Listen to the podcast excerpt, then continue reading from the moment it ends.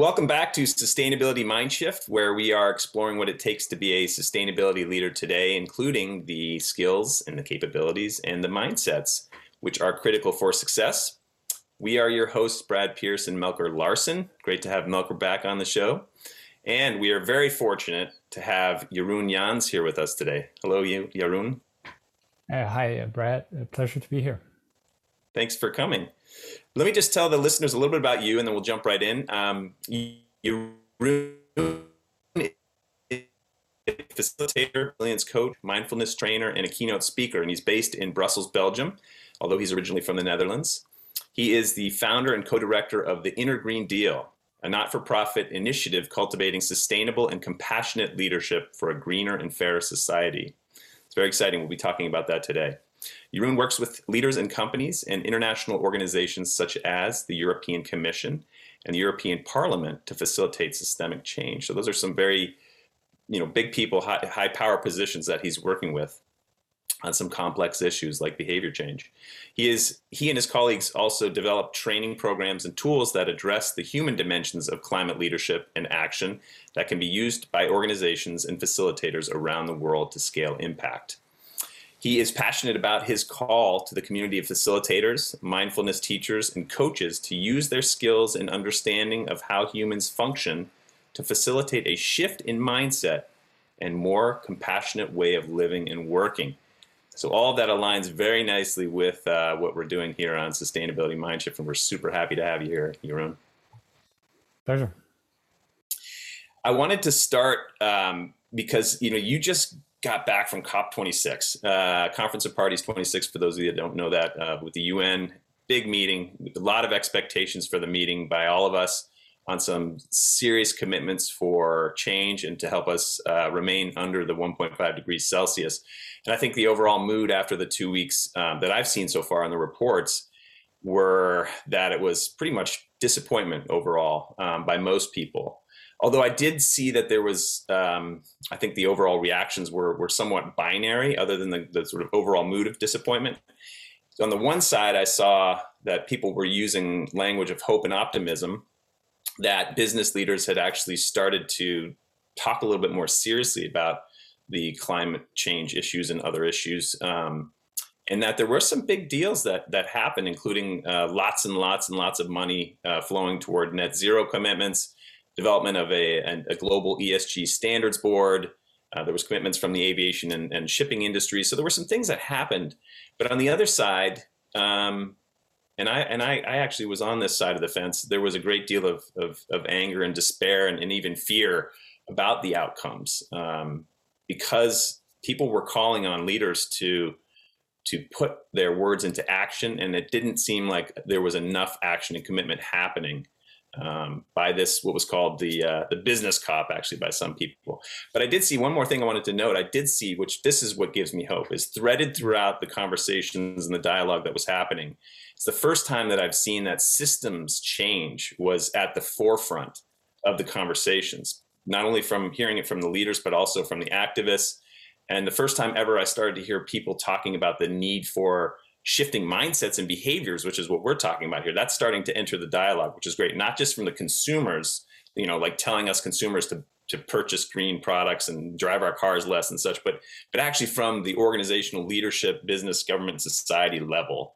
So um, with that, I'd love to hear your take on it, Jeroen. Um, you know, you were there. Tell me about how you felt, what you observed. Yeah, Brett. Uh, thank you. I, I, would agree that it's a, it's a mixed picture, and um, I think what we need to, you know, how we can look at an event like this, a conference, is to see it a little bit as a process. So to expect everything to happen at that event is just not very realistic, I think. Um, but I think um, what we have been observing is that uh, there has been quite a lot of progress still. Um, you know, also if you take a step back, you know, two years ago, and it's not so long ago, right? 30% of the world had committed to net zero objectives right? And now since last week, India joined as well, and we are now at 90%. So, you know, that's progress. And, you know, and then we can look at lots of other very specific pledges around methane and, you know, deforestation. And yes, you know, is it enough? No, it's not enough, uh, but it's progress. And, um, but I guess if we, if we take a step back, is it enough? Can we do better? Yes, we can do better, right? And then if we then now look at you know the, the things that you and I have been talking about for a while about um, you know mindset and how we can respond perhaps more effectively, I, I do see room for lots of improvement. You know, I think that as a community of sustainability leaders, company leaders, politicians, but also voters, right, and activists, I think we are not exactly living the best version of ourselves. Mm-hmm. You know, and I'll, I'll, let that sink in a bit. Uh, I think we can do much better, and and we know it somehow. But often we are just so busy, um, so distracted as well, so stressed, and and sometimes a little bit cynical. And and you know, and then you have to ask yourself, well, why is that, right? Um, you know, and I think you know we we sometimes just get really caught up in doing and um, you know so in, in being visible and being in social media and in that you know in that process of being so busy kind of got disconnected from our true selves but also from others um, and from nature obviously and treating nature as if it was a, a limitless resource. And i feel somehow this is related that too many of us lost the belief in the ability in our ability to change. And also by extension lost a little bit the belief that we as humans can address this and can really handle this and you know that's that's quite unhelpful and self-defeating. And also i'd like to add it's unscientific you know? Mm. we adjust all the time. We change all the time. We are living creatures. And um, i think we can do much more. And what's interesting i you know maybe just to i'll pause for a moment but if we look at COVID, for instance, it's a good metaphor and a good step change in a way. You know, uh, because of COVID, it's not so much only that we're driving less and flying less and emitting less CO2. I think also what's been different because of COVID that we're slowing down, right? And we start kind of to see the cracks in our existence and in the way we live. And we also see and start to see how connected we all are and how interconnected everything we do is and how what you do impacts me and, and vice versa so you know and then you know to to to look also at the bright side we can also see that it is possible to address global challenges it's possible we can come up with solutions and you know apart from big structural solutions we've seen also countless examples of solidarity and collaboration and as long as we connect and we don't drown ourselves in social media of course so you know it's a mixed picture, but but I also see lots of uh, bright sides. Does that make sense? Mm.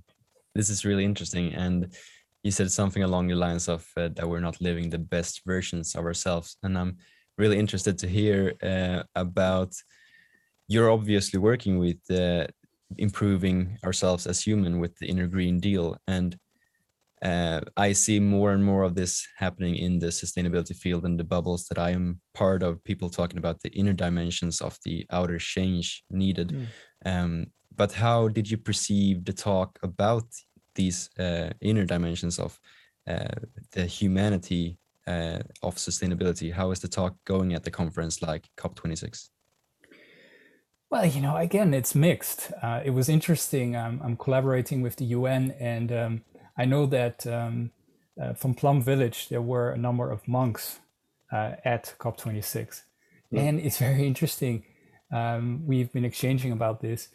You know, they said the pace is just so different. You know, when they came on stage, they walked very slowly mm. and they were asked with a, a slight sense of bewilderment what they observed.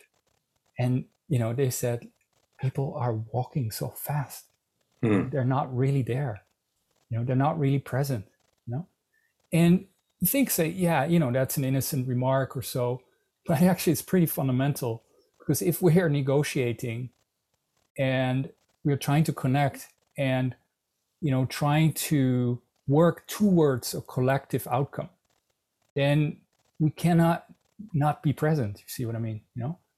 Uh, we cannot not be compassionate. Um, we have to see how what we do matters and how we impact others. And um, you know so so i think all of these things are connected. And i think more and more people see this. Um, also in the places that i work such as the european commission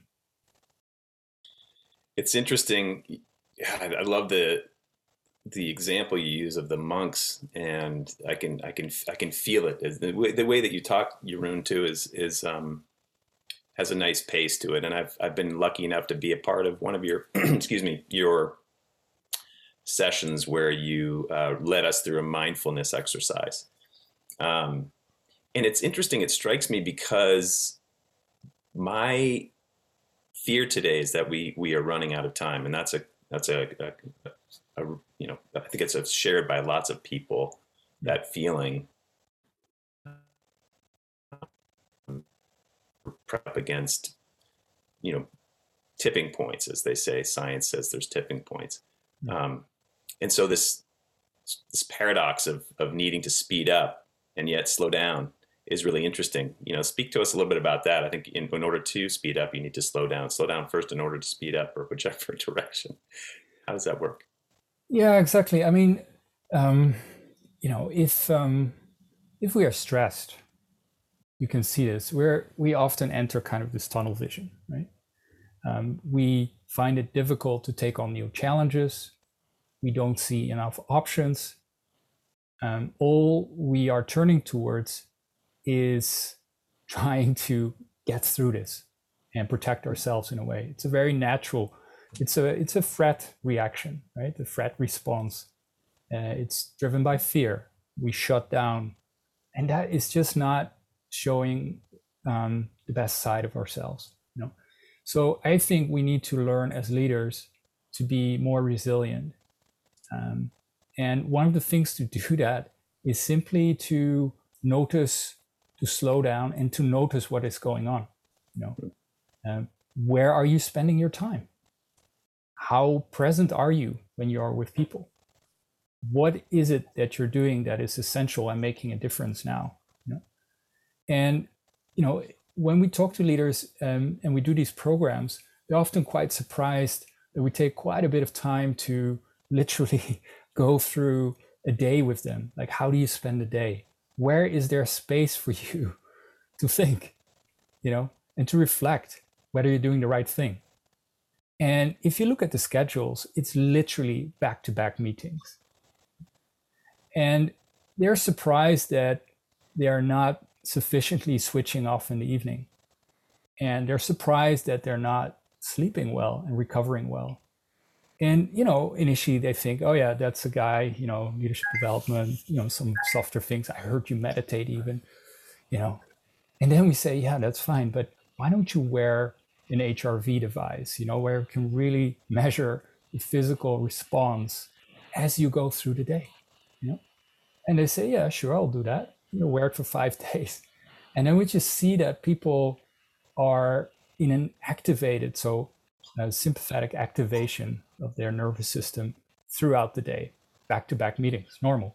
But then also in the evening, you know, uh, once the meetings have stopped. And then what's even more fr- frightening is that these leaders that are taking crucial decisions, even when they get their four, five, six hours of sleep, and at COP it was less, I can tell you, um, they do not recover during their sleep sufficiently. So the quality of their thinking, the quality of their decisions is just, you know, suboptimal to say the least. See what I mean? So that's what yeah, we need to work on. I think we expect ourselves to be machines these days, right? I think that's mm. the hmm. expectation we set for ourselves and for others, and that's that's been clear from other examples I've seen of how society is moving in that direction of, of the mechanistic society and stuff we've talked about on this on this on this show already with others.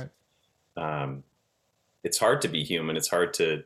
It's you know I think in some people's mind it must feel a bit regressive, you know, to um, be able to turn off the machine and actually experience being human again. Um, or at least in your mind it's regressive, but of course when you experience it, I think through um, being activated by mindfulness exercises like that you offer um, participants and leaders.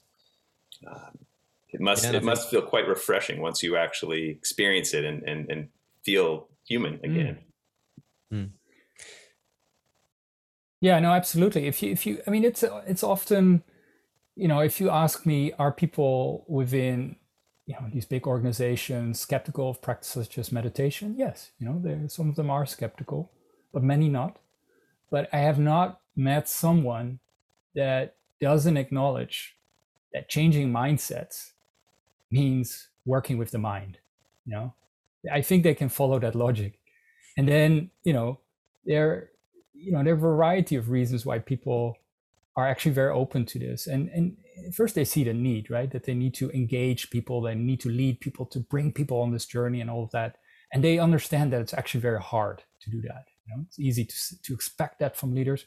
It's difficult for people to show up make that speech or say the right things in the right moment. Not not easy. They know that. So um and then secondly once they actually slow down a little bit and and work with the mind you know to give it more space and uh, to practice very simple things to be out in nature and to to have proper dialogues they can see that a whole different way of being is possible. You know that their quality of thinking increases drastically that the quality of connections is much more strong and much more lived and that they can actually really engage people you know? And, and people say you know people came up to me and say well, what happened? You know? Uh, and and you know so so people i think are open to it and also fundamentally are find it very liberating you know to finally open up often among peers in a safe way and let their guard down you know? And just be for once a human being without you know having to pretend that you got this you know that you can handle this or that you have something smart to say immediately so i think that's that's very it's beautiful to see that actually happening. Yeah. Mm, I love that you bring this up the the vulnerability aspects of this as well. It's uh, mm. something that I actually straight after this call will go into exploring uh, a partnership where we have a workshop series we call "It's All Personal." Uh, going into like especially when you're a leader or person who wants to work with these big um, challenges that encompass all humans, it's uh, it's easily overwhelming to say the least. And uh, mm. then to have your own practices, your own sovereignty, to be able to slow down and find the pace that is personally sustainable for you is, I believe, very important. Um, and I also think it's um, something very interesting about seeing as well that you're not alone in these struggles or seeing uh, that you are part of a bigger whole. Because I think as soon as you think I am gonna solve the climate challenge, then you're out of your depth.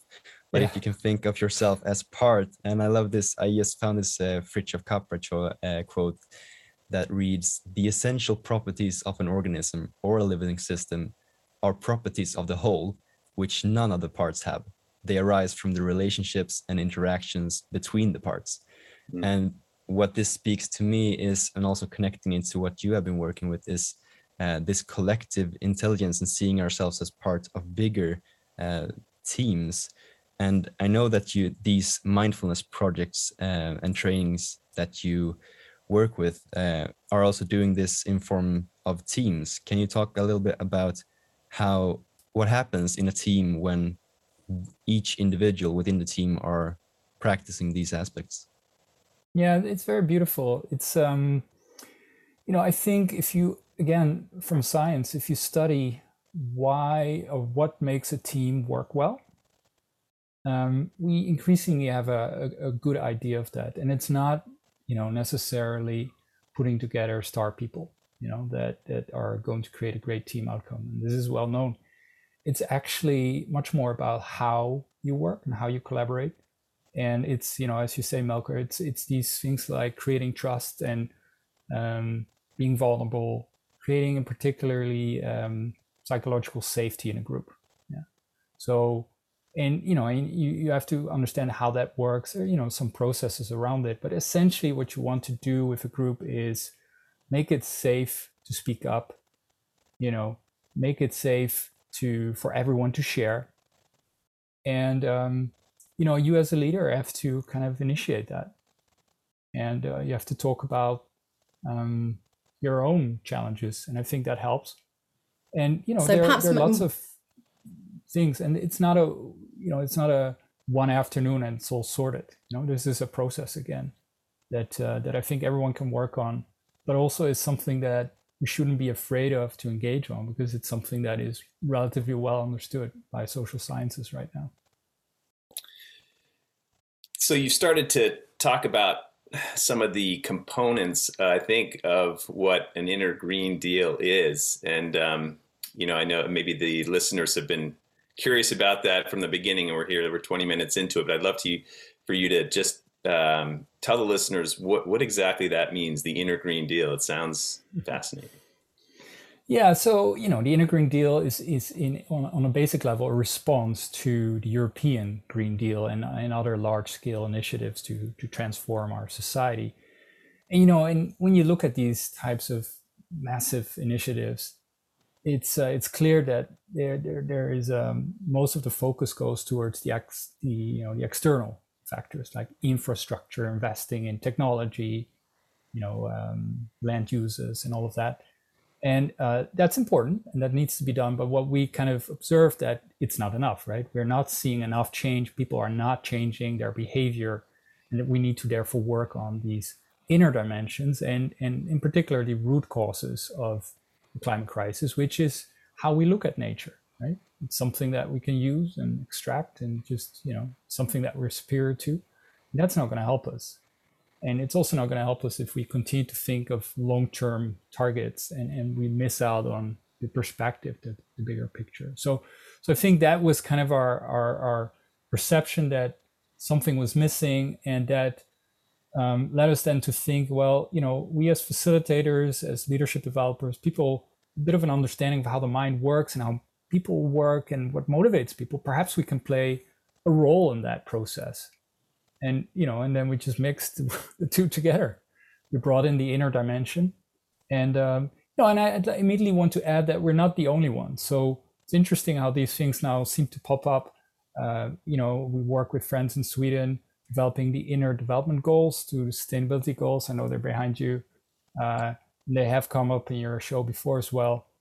Um, and lots of uh, you know other initiatives i know you're working on this too brett uh, and melker so so I think it's very gratifying, and um, it's it's time that we address this this inner part.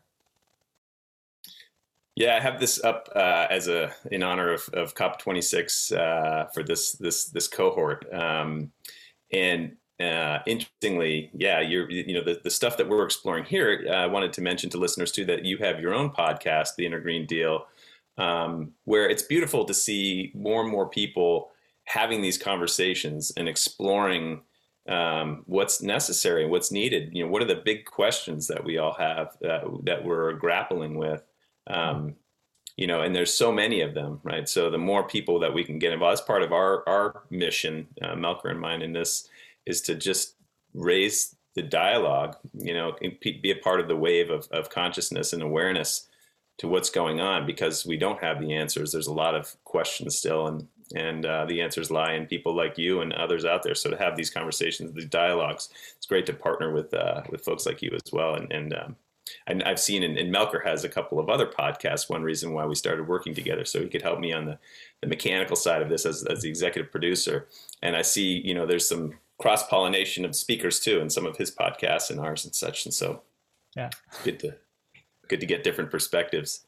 Um, how, how can people you know access the the inner green deal um, through is it is it through your uh, direct direct website or um... yeah so um, we are uh, a not-for-profit initiative um, but we are growing out of uh, a company a training company learning development company called Avaris. It's mm-hmm. where we started working.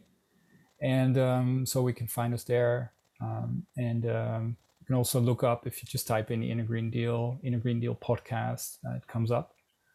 And um, yeah, so there is, uh, yeah, there are lots of resources out there that helps. Mm.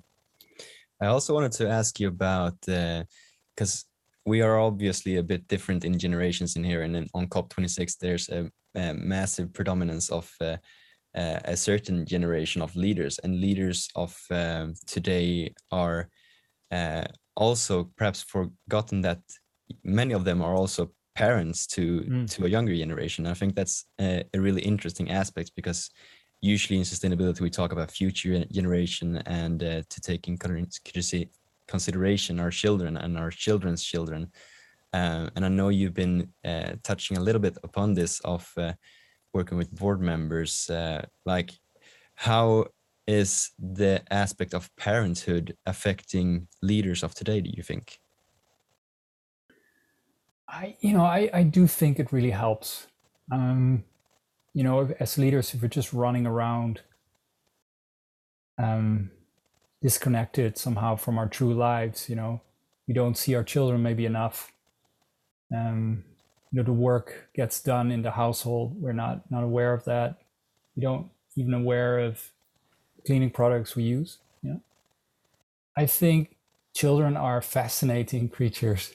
And I have three of them that at home that really ground us, right? They ask brutal questions. They are completely unimpressed with the work we're doing and um, demand attention and honesty. And I, I think that's beautiful about them. And I, you know, and I, when you talk to leaders um, and you talk to anyone, a parent, ask them about their children is a wonderful way to connect with the life that comes after, you know, not just mm. the, the busy now, but also what is to come and think about the next generation. And uh, frankly, also beyond our children, you know, the children on the other side of the world, but also the children's children and the seventh generation, as indigenous leaders like to think. So, yeah, so we are excited to explore initiative um, to actually film and interview children of leaders and in private viewings give this back to them as a as a small gift you know not to share this on social media just for them you know? Almost say i'm going to show you this once and then we will destruct it you know? Um you know we'll see about that but i think it's a very interesting phenomenon that somehow because the way we're wired we somehow seem to have a little bit more empathy for those that are closest to us. And that that's an interesting fact of life. Mm-hmm. Um, I think it's something we all can work on. But if this is something that helps leaders ground themselves, see reality, and think about the future, then we are keen to um, to facilitate that. I think you're onto something. You know, I've I've uh, I've heard some powerful stories from people, including I was just listening to a podcast uh, with John Doerr, um, who talked about his daughter. I think it was his daughter. I don't think it was a grandchild, but who, who was sitting around the table at dinner, and she looked him square in the eyes and said, "Dad, this is your this is your problem. It's our future problem, but it's your problem. You you have the power to make decisions right now. What are you going to do about it?" Yeah. And that that really struck a chord with him, and that's actually what moved him away from some of the you know sort of more technical, you know, um, sides of, of, Silicon Valley into looking at climate change um, and really mm-hmm. exploring it deeply in, in, research and spending a lot of money there and investing in companies. Um, similarly, I think I heard a story from maybe even it was Ray Anderson who started Interface or someone else who was touched by their child. Um, so I think that's you're onto something. That's a powerful way to uh, pull at the heartstrings of some of these leaders. I, I love it. I, I, I love. I can't wait to see this unfold. yeah. Yeah. Well, it's been great. Um, you know, we're, we're at the half hour. I hate that these things are so short, but uh, yeah. that's what I've, we've decided to do for our for our listeners. Um, keep it within a half hour. Um, and you've been you've been great, a wonderful guest, very inspirational. Um, we look forward to, to seeing how the Inner Green Deal continues to develop and looking for ways that we can partner together to get the word out. Um, and thank you for for being you. Thank you, Brad. Thank you, Melker. It's an honor and uh, a real privilege to uh, to be here today. Thank you. Appreciate it. Thank you so much. See you soon.